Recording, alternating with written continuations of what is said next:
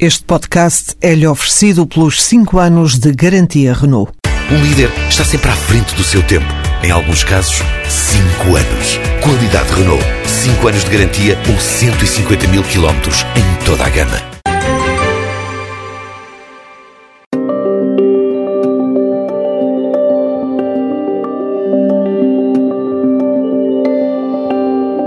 Tomou corpo na Revolução Industrial em meados do século XIX.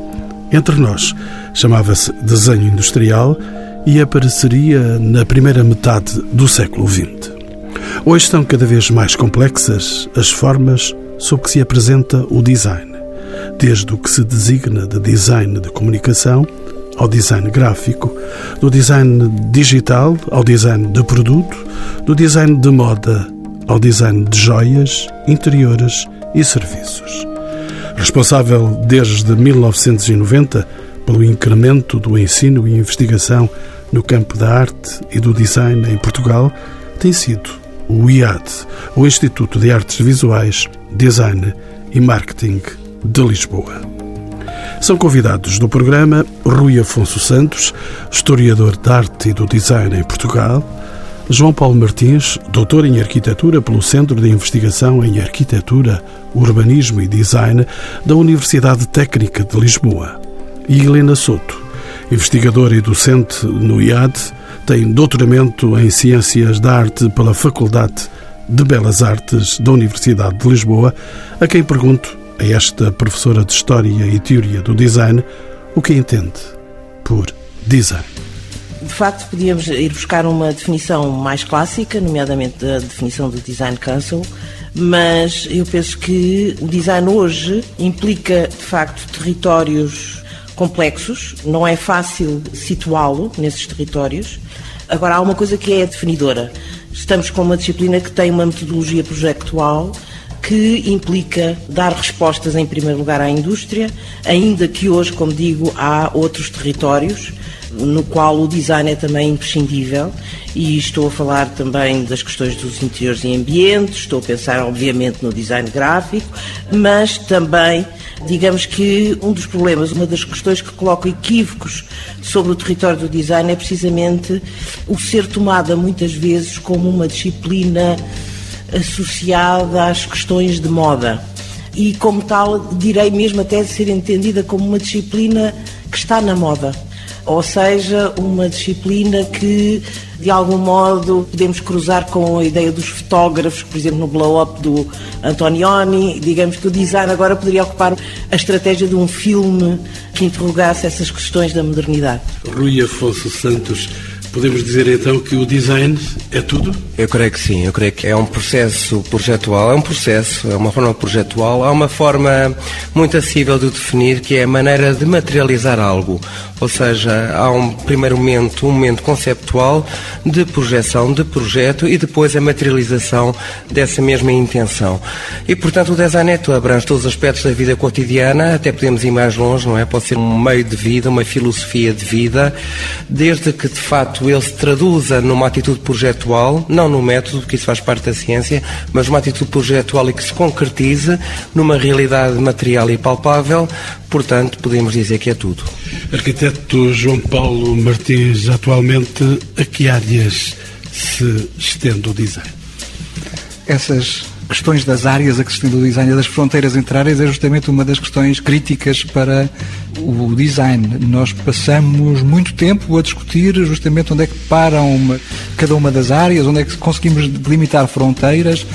E sim, há, é um pouquinho aquilo que dizia a professora Helena Soto, de facto o design industrial ou de equipamento ou de produtos, não é? o design de gráfico ou de comunicação, e hoje em dia saímos já dos suportes tradicionais impressos em papel e, e, temos todo o campo aberto para as novas tecnologias, não é? com tudo aquilo que a interatividade uh, implica e, enfim, de facto, esses novos mídia. Os interiores, que se aproximam depois da arquitetura, naturalmente, a moda, sem dúvida, é tradicionalmente do campo do design, mas, por exemplo, a cenografia também é uma outra área do projeto que muito frequentemente é associada a esta área do design. Por outro lado, como dizia o Rui Afonso Santos, o design é tudo, não é? Portanto, eu gosto muito da expressão cultura material que os antropólogos utilizam justamente porque tem essa abrangência e nos desvia destas divisões corporativas, disciplinares, não é? De quem é que faz que parte do projeto e nos remete para a questão do uso e do utilizador. A cultura Sobre material. Essas fronteiras de que diz que existem, Uhum. fronteiras estão guardadas por vigilantes, algumas polícias. Algumas delas estão, algumas delas estão. E percebe-se que sim, que seja assim, ou seja, quando ensinamos a uns jovens que querem abraçar esta atividade, não é? querem dedicar-se profissionalmente ao design, há quase naturalmente a necessidade de os especializar numa ou noutra área, de lhes eh, ensinar mais aprofundadamente uma ou outra técnica, e daí nascem essas corporações que depois vão naturalmente defendendo mais ou menos acerrimamente essas fronteiras. Rumamos para uma outra área, Rui Afonso Santos. Como nasce o design industrial em Portugal? O design é uma realidade tardia em Portugal, quer dizer, sempre existiu. Eu costumo dizer que nós sempre tivemos, é um dos traços fundamentais da cultura portuguesa, não é? Que é aquilo que define a minha pátria, além da língua, é a minha cultura. Visto que política, economicamente e socialmente, na minha opinião, o país já nem sequer existe, nem o Estado, mas isso é outra questão que para aqui não importa. Nós sempre fomos, foi um traço marcante da cultura material portuguesa, o desenho. O desenho e a sua materialização. Eu posso, um dos exemplares mais notáveis de relevância universal que eu conheço, que está no Museu da Arte Antiga, é a Cruz de Dom Sancho, do final do século XII, que é românica, não é? Mas que possui extremidades flordelizadas, aponta já precocemente para o gótico. Provavelmente até talvez seja uma obra de um francês a trabalhar em Portugal, mas isso já é outra questão. Mas, de facto, a Revolução Industrial em Portugal foi tardia, não é? Associada aos planos de fomento do salazarismo. A sociedade é proverbialmente arcaica e é proverbialmente agrícola também. É um fenómeno muito tardio, ao contrário, Portugal aí teve uma decalagem dos outros países europeus e ocidentais e dos Estados Unidos, mas, de facto, a Revolução Industrial começa a eclodir por força dos planos de fomento salazaristas nos anos 50, não é? Primeiro com o primeiro plano de fomento, dotar o país de infraestruturas centrais hidroelétricas, infraestruturas de energia, e depois uma Revolução Industrial com indústrias que tivemos pesadas na altura, a metalomecânica, a construção naval, e que hoje desapareceram. E na como tal, o desenho associado à indústria nasce também tarde, com a chamada primeira geração dos designers portugueses, como por exemplo o Daciano Costa, o Sena da Silva, o António Garcia, designers de mobiliário também, como o José Espinho, Cruz de Carvalho, e que se aproveitam desse boom industrial dos anos 50 e 60 e que fazem com extraordinários resultados, receptivos a influências exteriores também e com uma carga original própria também, fazem constituindo a primeira geração de design particularmente ativa no princípio dos anos 60. Por isso é que eu lhe pergunto, Rui Afonso Santos, existe uma relação entre o desenvolvimento do design ligado ao mobiliário e o contexto político e económico do país? Bom, a indústria imobiliária já é uma realidade em 1900, ainda no tempo da monarquia, fundamentalmente destinada ao consumo interno. Já é uma realidade, embora fosse caríssimo mobilar uma casa, não é? Era preciso uma mesa, seis ou doze cadeiras e quase ninguém tinha dinheiro para isso. É um fato que o mobiliário contribuiu fortemente para a implementação do design em Portugal. Aliás, as primeiras experiências bem-sucedidas, como o design linha Cortejo, da Cianda Costa, mobiliário de escritório em chapa metálica quinada, foram precisamente nesse domínio que se desenvolveram. A cadeira Sena, do Sena da Silva, a cadeira Osaka, do António Garcia, é nesse domínio. Mas podemos ir buscar outros, não é? Artistas e decoradores, que de facto estão na genes do design. Nos anos 50, a Maria Cal, por exemplo, decora a carruagem presidencial feita pela CP, dos comboios, para o presidente Carmona. Há outras vertentes, que então o desenho dos paquetes portugueses, que então a cargo dos melhores artistas, pintores e decoradores, não é? Que já vinham desde os anos 40, 30, 40. Na verdade, é o tardio desenvolvimento industrial do nosso país que condicionou o seu desenvolvimento do design, a sua versão mais tradicional, embora de facto seja uma constante, como eu digo, da cultura portuguesa a extrema qualidade. Hoje, por exemplo, que não temos indústria, não é? É muito escassa, não é? Não, não temos, mas continuamos a ter, na minha opinião, alguns dos mais relevantes designers do mundo, não é? Alguns que eu creio que são perfeitamente geniais. Estou-me a lembrar do Marco Sousa Santos, do Fernando de Brísio, do Filipe Larcão, do Pedro Silva Dias, do Miguel Vieira Batista, que julgo que dão cartas a nível internacional, universal mesmo. Deixe-me voltar ainda ao processo da história. Professora Helena Souto, o aparecimento dos primeiros designers portugueses anda associado à formação na disciplina de design? Aí é uma das grandes questões quando se estuda a história do design em Portugal, é que efetivamente o ensino do design em Portugal foi muito tardio. Mas como o Rui Afonso Santos já referiu, não há dúvida que há todo um desenvolvimento a partir da disciplina do desenho. De qualquer forma, ensino do design, esse só podemos falar a partir dos anos 60. Algumas primeiras experiências que o arquiteto e pintor Frederico Jorge realizou na Antónia Arroio no final dos anos 50, que aliás permitiu a preparação do seu discípulo dileto Daciano da Costa, mas de facto depois é nos anos 60 que vamos assistir a uma implementação mais eficaz, por assim dizer, nomeadamente em 1965, que é um ano, digamos, prodigioso para a história do design em Portugal, foi o ano em que se realizou a primeira quinzena de estética industrial aqui em Portugal, graças ao INI, ao Núcleo de Arte e Arquitetura Industrial, mas também foi acompanhada essa primeira realização, ainda sob a designação de estética industrial, foi acompanhada por uma exposição de produtos de Industrial Design, foi assim que foi apelidada a própria exposição e o título do catálogo. E nesse ano é feita na SNBA, na Sociedade Nacional de Belas Artes, um curso de formação artística vocacionado para o design, que tinha já, de facto, também a disciplina do design, que era ministrada pelo arquiteto Manuel Tainha, com o Francisco Conceição Silves, Silva e o Daciano da Costa. Portanto, daí eu dizer que foi um ano prodigioso, porque foi um ano em que, digamos, de alguma forma, através do INI, ou seja, através do Núcleo de Arte e Arquitetura Industrial, se institucionalizou inclusive a terminologia anglo-saxónica de industrial design, de design industrial. Entretanto, o design foi tardio em Portugal, o ensino do design foi tardio. Ouvimos-lo agora da professora Helena Soto. Rui Afonso Santos, houve, apesar disso, um intercâmbio entre os designers portugueses e estrangeiros? Sim, houve, como a Helena Souto referiu, logo na primeira quinzena de design industrial, o Xavier Auer e o Sérgio Asti são convidados a lecionar cursos, não é? Cursos de design em Portugal sobre a cor e, segundo matemática, uma perspectiva bausiana que, de facto, o Federico Jorge trouxe para Portugal na medida que no fim dos anos 50 ele está como bolseiro nos Estados Unidos, conhece o, o Walter Gropius e introduz uma prática bausiana que de resto caracteriza formalmente e conceptualmente também a primeira geração de designers portugueses com a segunda, depois temos o fenómeno da pós-modernidade, não é? Temos os anos dourados dos anos 80 e do dinheiro que era abundante do país e, e temos de reconhecê-lo de um otimismo de mercado que fez com que a interdisciplinaridade fosse a marca. E daí que, nesse aspecto, aspectos vindos das artes visuais, como hoje marcam também, por exemplo, o trabalho do Fernando Brizio, processos vindos das artes visuais contaminaram o design na segunda geração. A geração do Pedro Silva Dias, do Filipe Alarcão, da Margarida Graça Nunes, do Fernando Salvador, dos designers de moda, como a Manuela Gonçalves, da Ana Salazar. De fato, há uma interdisciplinaridade, não é? Que é característica da pós-modernidade que ainda caracteriza um design nos nossos dias. E, na verdade, essa vertente artística, por exemplo, há um do caso que eu não me canso de assinalar, o do Fernando Brizio, que eu muitíssimo admiro. Acho um designer genial e creio que é o melhor a nível mundial que trabalha com processos eu não gosto de chamar métodos, continuo a chamar-lhe processos, com processos vindos das artes visuais, tal como também hoje na arte contemporânea temos também artistas que trabalham com processos vindos do design, não é? Arquiteto João Paulo Martins, entretanto, há uma figura que já aqui foi citada pelo menos umas três vezes, Daciano Costa, é uma figura incontornável no design português. Poderá ser considerado o pai do designer de interiores em Portugal?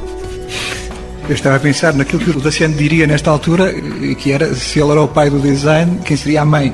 Mas isso eram os pequenos trocadilhos que ele gostava de usar. Eventualmente sim, eventualmente sim. Ele próprio se reclamava parte de uma geração, eh, acompanhado de outras figuras importantíssimas, que os já foram falados aqui também, não é? O Cruz de Carvalho, o António Garcia, o Sena da Silva, discípulos eh, mais ou menos todos do Frederico Jorge e herdeiros, afinal, também de uma prática anterior dessa gente que vinha, ou da arquitetura das artes plásticas, sobretudo, e que ia fazendo, ia se dedicando a essas atividades que um dia haviam de se chamar design em Portugal.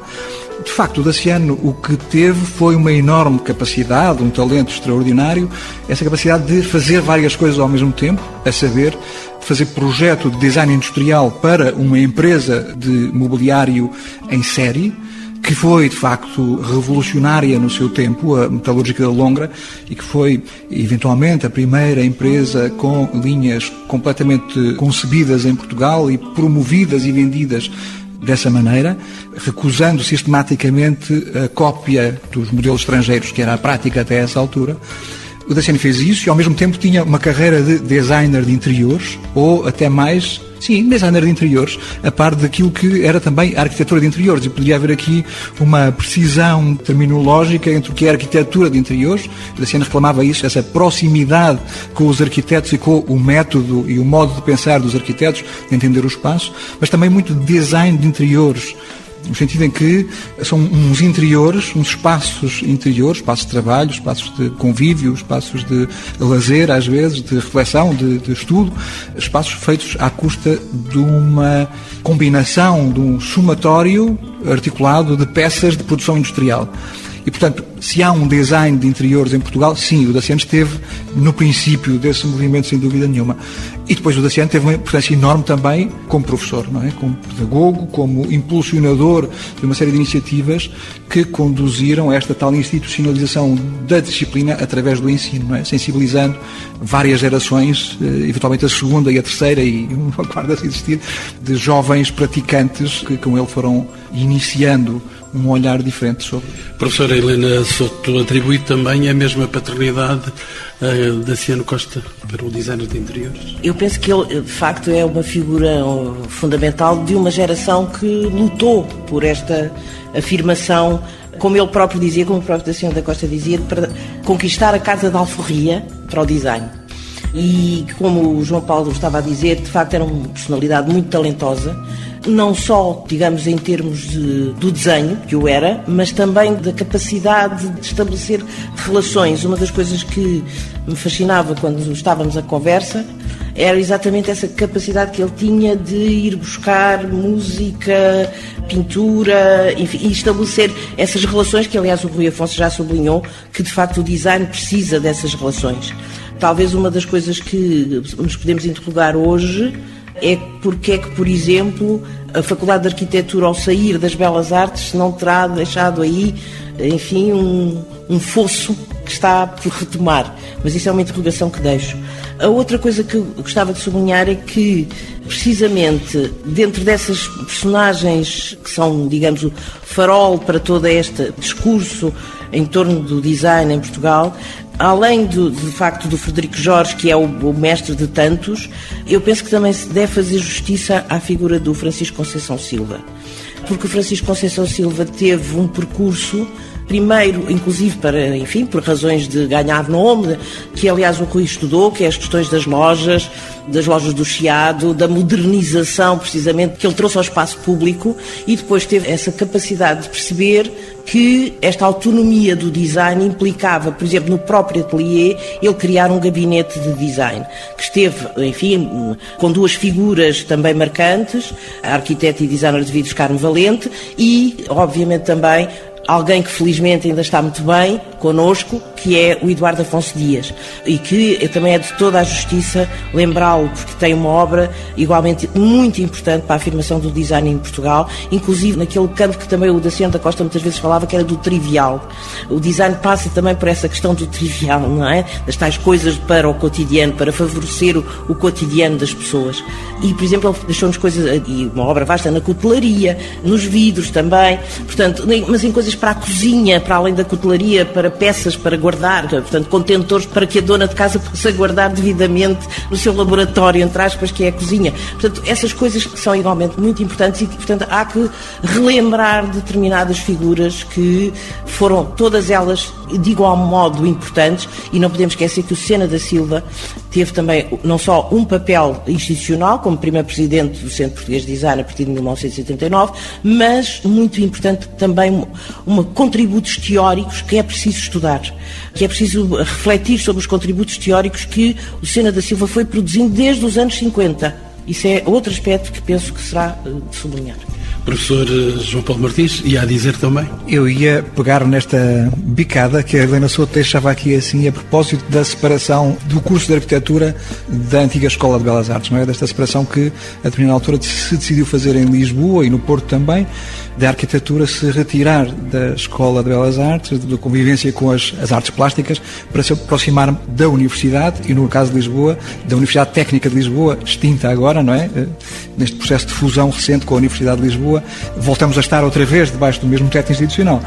Para lembrar que, justamente, que a propósito disso, o professor Daciano da Costa fazia também uma clarificação dos territórios a propósito da multiplicidade de escolas de design que foram aparecendo no país nas últimas décadas e nesta possibilidade, ou desta necessidade das escolas se clarificarem na sua orientação. E dizia ele que não haveria grande problema em haver um curso de design, como existe, junto da Escola de Belas Artes, outro curso de design junto da Escola de Arquitetura e outros cursos de design junto de escolas de Engenharia, por exemplo, como em Aveiro também acontece, porque isso poderia corresponder justamente a orientações diferenciadas de cada um desses cursos, aproximando-se mais da atitude dos artistas plásticos, justamente, ou aproximando-se mais da atitude dos engenheiros e do projeto mais ligado à componente tecnológica ou mais próximo do espaço cotidiano, da cidade, da casa, do edifício, que é aquilo que se passa com a arquitetura e com enfim, as suas tradições metodológicas também e a sua perspectiva diferenciada.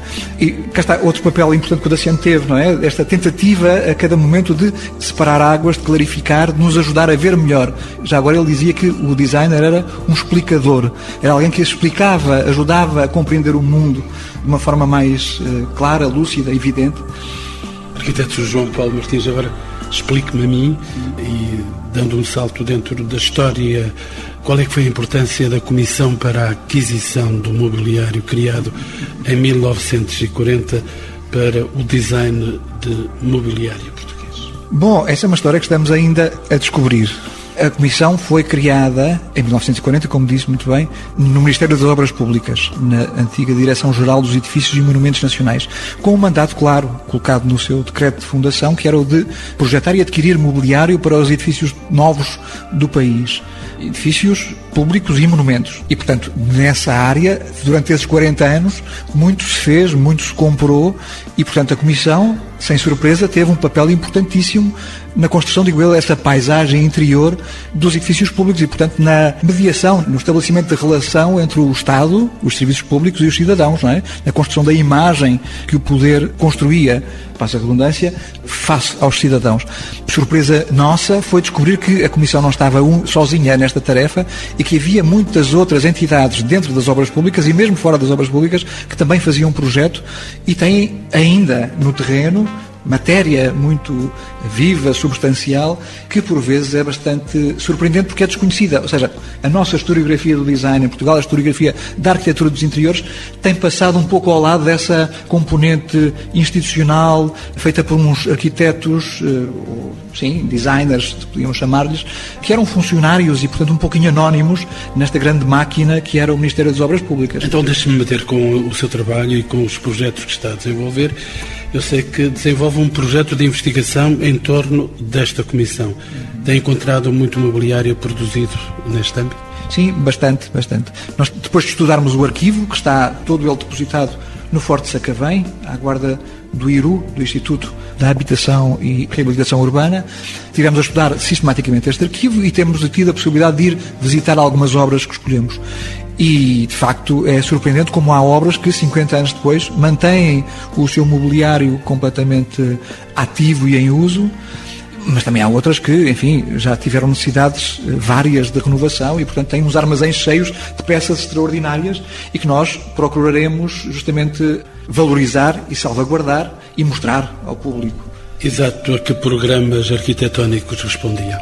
Por um lado, eram os programas mais representativos. Estou a pensar, por exemplo, no Palácio de Belém ou na Assembleia Nacional. Por outro lado, uma componente importante também eram os equipamentos de saúde, nomeadamente aqueles que eram ligados à assistência aos tuberculosos. Por outro lado, ainda, algumas instituições ligadas ao ensino. Por outro lado, as pousadas, a partir da segunda geração de pousadas, promovidas com o SEMI, a Comissão para a Aquisição de Mobiliário estava na primeira linha justamente no projeto e na aquisição desse mobiliário. E já agora deixe-me dizer que para a indústria portuguesa de mobiliário, tanto o setor da indústria do mobiliário em madeira como do mobiliário metálico, estas encomendas públicas, as da Comissão e as outras, tiveram uma enorme importância. Há polos industriais que floresceram e, e sedimentaram muito, muito à, à, custa desta encomenda pública. E depois de saber da Comissão para a Aquisição do Mobiliário, perguntou à professora de História, professora Helena Soto, de que modo a criação do Instituto Nacional de Investigação Industrial, o INI, em 1957, foi importante para a afirmação do design em Portugal. Já há pouco tinha referido, porque realmente é o projeto com que agora estou mais diretamente envolvida, a coordenar, e é de facto um momento muito marcante em termos das políticas industriais do Estado Novo, relacionadas precisamente com os planos de fomento, como há pouco falou o Rui Afonso Santos. E o INI foi de facto criado em 57, a lei de bases é de 57, como referiu, mas vai só começar a funcionar em 59, ou seja, no quadro precisamente do segundo plano de fomento, que implicou as tais estratégias de apoio às indústrias pesadas. E é dentro desse espírito, aliás, eles vão pegar num modelo holandês, de uma organização holandesa similar, que foi fundada em 1932, Vou só citar as iniciais, é o TNO holandês, que podemos traduzir por Organização Holandesa para o Apoio Científico e Pesquisa.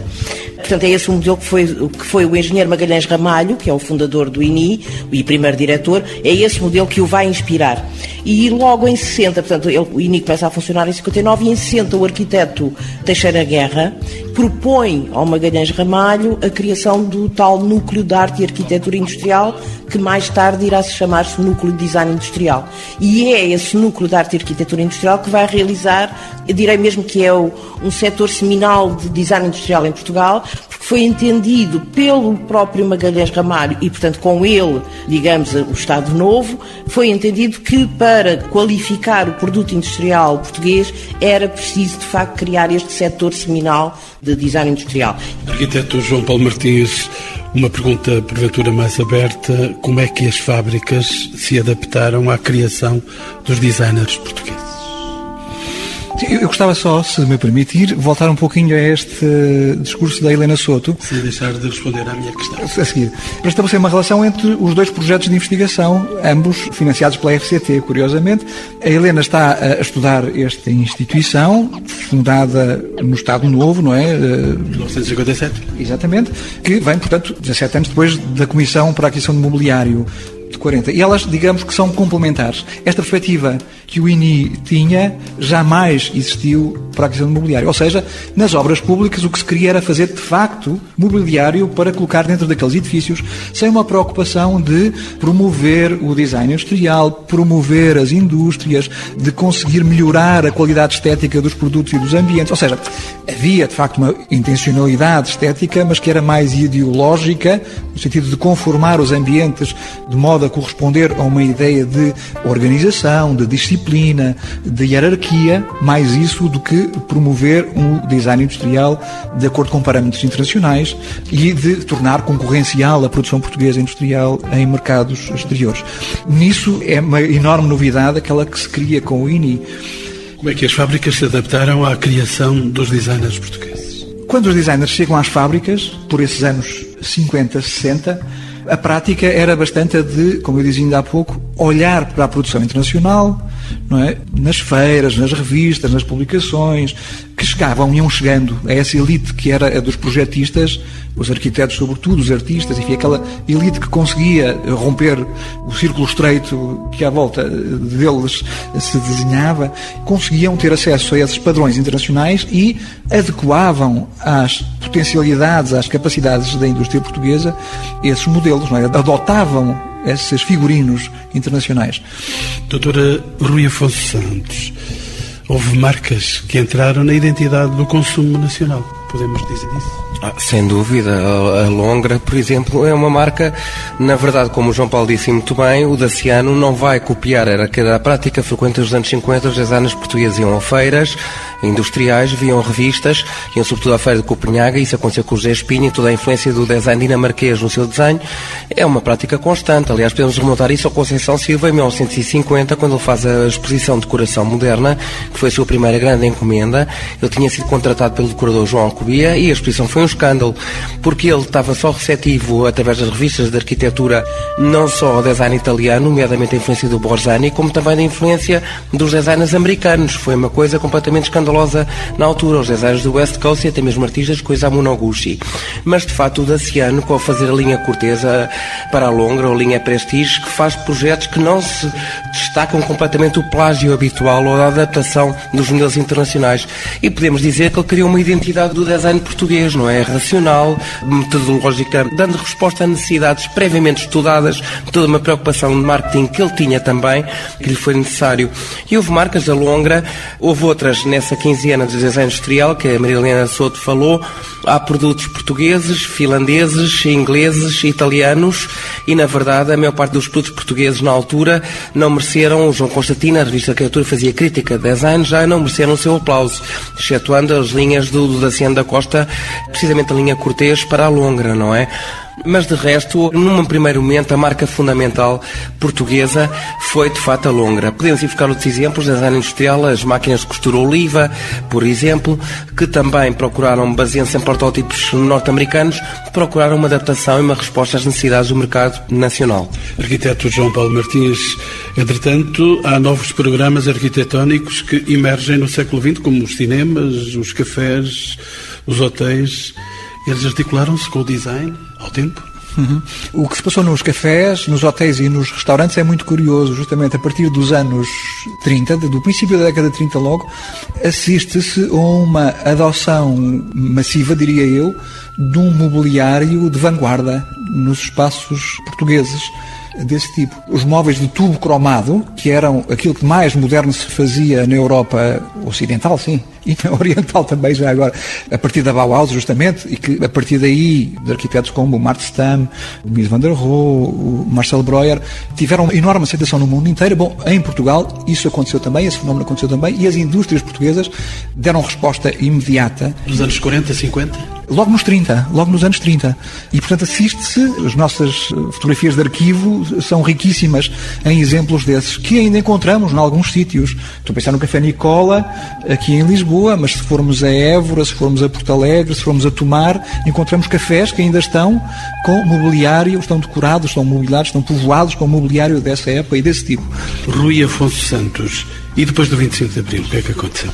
Bom, depois do 25 de Abril houve de facto uma política de nacionalizações que se revelou ruinosa, não é? Terminaram abruptamente os planos de fomento. O país, infelizmente, houve a crise do petróleo que colideu na mesma altura. Todos nós sabemos, de facto, o país entrou em falência, não é? Em bancarrota. E, de facto, se não foi propriamente o FMI que nos ajudou a recuperar, mas foi porventura a entrada para a CE a partir de 85 que fez com que, de facto, ecoludisse a segunda geração das anas portugueses em sintonia, em sintonia precisamente com o pós-modernismo, com a interdisciplinaridade que caracterizou esses anos e que ainda continua a caracterizar os nossos tempos. E já lá vão quase 40 anos. E já lá vão quase 40 anos. A indústria portuguesa, infelizmente, eu creio que foi um dos maiores erros do cavaquismo, foi a desindustrialização do país e a destruição do seu tecido industrial, não é? Foi um dos maiores erros, sem dúvida alguma, não é? Estamos completamente dependentes do exterior, novamente, novamente. No entanto, o design português, a nossa cultura tem destas coisas, não é? Felizmente, é aquilo que eu mais mergulho no meu país, não sendo nacionalista, como eu já disse, é a sua cultura. O design português está de ótima saúde e recomenda-se referir internacionalmente internacionalmente, ganha prémios internacionais e temos, além dos excelentes designers de interiores de equipamento que temos, temos excelentes designers gráficos de comunicação, internacionalmente reconhecidos também e que se vão juntar a esse rol imenso de criadores portugueses que eu tanto gosto de destacar, não é? Num país como o nosso, temos prosadores, poetas, temos cineastas, temos designers também, começamos agora a ter artistas visuais internacionalmente considerados também e, na verdade, eu creio que apesar das contingências económicas e materiais, isso não impediu, de facto, o talento dos nossos criadores. Professora Helena Soto, diga-me alguns nomes de criadores portugueses que valerá a pena nomear e visitar. Penso que o Rui já nomeou muitos deles, mas já agora ainda há alguém que está vivo e a trabalhar e que não podemos esquecer e cujo legado é muito importante também e que também vem desde os anos 50, concretamente desde 54. O arquiteto Álvares Cisa Vieira, como todos sabemos, na Casa de Chá desenha os candeeiros, desenha as cadeiras, desenha inclusive o logotipo da Casa de Chá e ele continua exatamente a desenhar, a projetar e com uma credibilização internacional muito merecida e neste momento também as suas peças de design estão a ser alvo de estudo e de projeção internacional. E são entendidas como património? Ah, sem dúvida, sem dúvida, não é? Fazem parte integrante. E, por exemplo, a Casa de Chá de Cisa Vieira bem precisa que nós a olhemos e, e de que forma, não é? Para recuperar com todo o seu acervo. Rui Afonso Santos. Bom, a Casa de Chaco está completamente abandonada neste momento, é uma vergonha, uma vergonha, para, creio eu, para o nosso país, para nós todos e, sobretudo, para a Câmara que não recupera. Mas além do arquiteto Cisa Vieira, que a Helena Souto referiu, há outros arquitetos muito importantíssimos neste processo do design. Inicialmente, o Conceição e Silva, evidentemente o seu colaborador Tomás Taveira, de Boa Saúde, que é o nome fundamental, aliás, da segunda geração e que é um dos grandes cultores do pop em Portugal, o discípulo de Cisa Vieira, Eduardo Souto Moura, um designer extraordinário com os seus móveis e objetos de magníficas proporções e racionalmente concebidos também, e hoje em dia são incontáveis, não é? Incontáveis os jovens que saem talentosíssimos das escolas de design que felizmente há bastante já em Portugal de reconhecida qualidade e que se dedicam a variedíssimas áreas, não é? Arquiteto João Paulo Martins Júnior, que nós podemos encontrar, para além destes nomes, peças, objetos que estejam aí e que mereçam a contemplação dos nossos olhos. Eu puxaria a brasa à minha sardinha para estes novos, enfim, novos velhos edifícios que vamos agora redescobrindo. É extraordinário, por exemplo, ir à cidade universitária de Coimbra e percorrer aqueles edifícios que têm aquela uh, imagem imponente, autoritária, uh, Estado novista, e entrar é? e perceber que existe um enorme contraste, nos melhores casos, entre interior e exterior. A biblioteca da Universidade de Coimbra, por exemplo, o arquiteto Alberto Pessoa, que fez o projeto integral do edifício, adaptando o que já existia, e que desenha todo o mobiliário, bom, tem aí, de facto, uma obra extraordinária, integralmente preservada, acarinhada pelos seus responsáveis e pelos seus utilizadores todos os dias, e que está plenamente a uso como digo, é surpreendente e costuma ser esquecida na nossa historiografia. Mas depois vamos aos outros edifícios, às faculdades, e lá também encontramos mobiliário interiores mais ou menos preservados, uns mais, outros menos, mas já foram reconhecidos com esse caráter patrimonial. Enfim, Coimbra candidata-se a património da humanidade e, de facto, este mobiliário faz parte integrante desse conjunto. Mas eu lembraria, por exemplo, aqui em Lisboa, o Instituto de Higiene e Medicina Tropical, que tem já não integralmente, mas ainda tem algum mobiliário que vale a pena ser conhecido, ou, por exemplo, a messe de oficiais de Pedroços, onde também existem peças surpreendentes, pouco conhecidas, extraordinárias. Mais uma vez, o uso, não é? O cotidiano, eh, aquele ambiente, a vida todos os dias, que recebeu peças há 50 anos e que, enfim, continuam essas peças a dar resposta às necessidades todos os dias. Professora Helena Soto, outras preciosidades mais ou menos escondidas? Mais ou menos escondidas. Existem muitas e, infelizmente, em estado, de facto, a precisar de atenção, como é o caso que referi há pouco da Casa de Chá da Boa Hora por exemplo, temos que tomar também atenção para certas lojas do Chiado, porque muitas das lojas do Conceição Silva desapareceram, como bem sabemos, foram desaparecendo com os anos. As cidades são autofágicas, mas eh, e desapareceu a rampa, que faz, enfim, faz parte da memória de muitos de nós, mas ainda há algumas coisas e é preciso preservar. Por exemplo, Casa da Sorte, na esquina da Rua Raivans com a Rua Garrete, é preciso preservar algumas que estão mais em risco, que são as sapatarias Hélio, porque neste momento já só temos uma na Rua Garrete, porque a da Rua do Carmo já está muito disforme, se me permitem a expressão. Há depois a questão dos cafés, que foi aqui abordada pelo João Paulo, e nós fomos uma cidade de cafés, nós Lisboa, e hoje já não, já não somos, e é perigoso. Pense-se no caso da mexicana, que tem sobrevivido, mas nunca se sabe. Portanto, há de facto uma atenção também, porque o design, voltamos à tal questão, o design também é todos estes espaços do cotidiano das pessoas, não é? Destes espaços comerciais que deram modernidade, neste caso à cidade de Lisboa, nos anos 50, 60, e que hoje em dia muitos deles já desapareceram, como digo, e outros, os que restam, precisam de ser preservados, porque fazem parte também eles da memória da nossa cidade, da identidade da nossa cidade, ainda por cima na zona da Baixa Chiado, para os casos que referi do Conceição Silva, ou das avenidas novas que já não são tão novas e que precisam também elas serem renovadas. Rui Afonso Santos, deixo-lhe ficar a última palavra de memória sobre os designers e o design português. Eu acho que temos uma dívida de gratidão enorme para com eles tivemos desde a primeira geração e continuamos a ter ainda hoje, na medida em que eles conseguem uma projeção, apesar de todas as dificuldades, todas as condicionantes, a dissolução do tecido empresarial, toda a crise gravíssima que o nosso país atravessa, eles continuam a manifestar um saber, uma qualidade e um otimismo extraordinário. E importa realçar também numa era, de facto, em que as pessoas regressam felizmente e valorizam o artesanal, é preciso, além dos, da qualidade das nossas artesanas, como disse Helena Souto, valorizar a qualidade também importantíssima, que é muito aprecio dos nossos artífices, do nosso saber fazer, não é? Dos nossos joalheiros, dos nossos cinzeladores, e nós temos excelentes designers de joias, é que está o domínio em que nós damos cartas universalmente, pouquíssimos países no mundo têm design de joalharia contemporânea de qualidade e Portugal é seguramente um deles e um dos raros. De facto, temos que acarinhar as indústrias, não é? Os artesãos, os artífices, e eu sou francamente otimista no futuro dos nossos designers e do nosso design, não é? Desde a primeira geração, desde o século XII até hoje, é uma caminhada infindável e de, de extraordinário relevo e importância, não é? E vão 900 anos e vão 900 anos. Vá-se ao Museu de Arte Antiga, não é o Museu Nacional de Arte Antiga, e temos um extraordinário museu de artes decorativas, como antigamente eram chamadas. Podemos chamar-lhe design, não é? E basta visitar a secção de orivesaria, como eu disse, desde a Cruz do Dom Sancho, desde os cálices de Alcobaça, para ver que há toda uma tradição do saber fazer, do respeito pelos materiais, que faz parte da nossa identidade. E, portanto, sou suspeitoso em relação ao estado político e socioeconómico do nosso país, mas não sou de todo em relação ao seu estado criativo. Criativo, e creio que é de facto uma das nossas características que só temos que nos orgulhar.